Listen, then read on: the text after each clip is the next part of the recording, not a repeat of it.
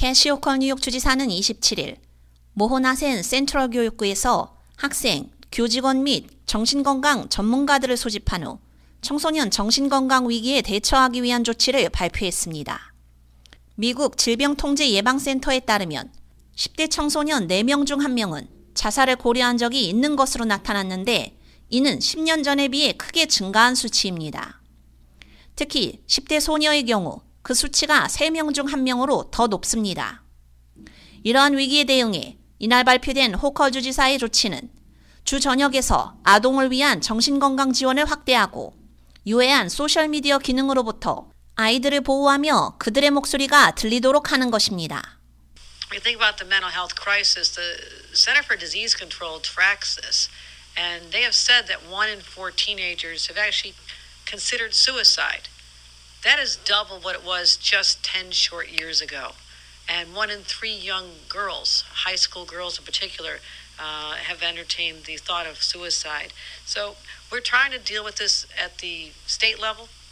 호컬 주 지사는 우리 아이들은 위기에 처해 있고 어른으로서 돕는 것은 우리의 책임이라며 정신건강 위기는 우리가 직면한 가장 큰 도전 중 하나로 어린이, 부모, 교사에게 이 문제를 해결하는데 필요한 자원을 제공하기 위해 최선을 다하겠다고 말했습니다.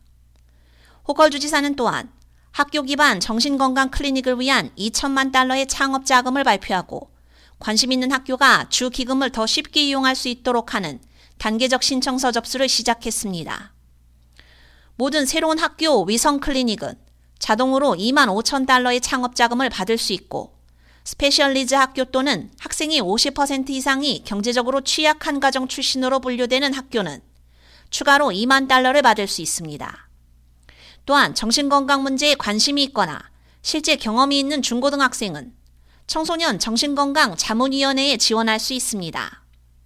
이 이니셔티브는 지난해 주 전체 청소년 정신건강 청취 투어와 청소년 정신건강 이후에 이루어진 것으로 여기서 젊은이들은 그들의 목소리를 듣고 싶다는 의사를 전달했고 이에 대한 응답으로 호컬 주 지사는 청소년 정신건강 자문위원회를 만들었습니다.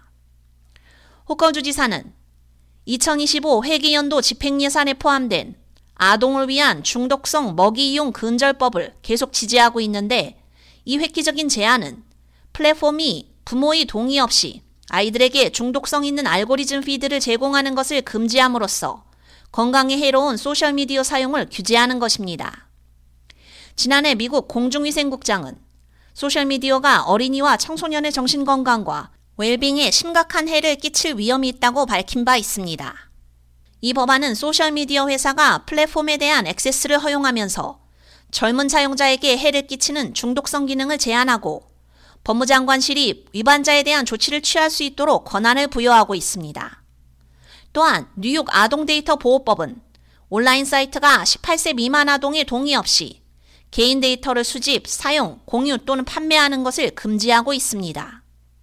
K라디오 유지연입니다.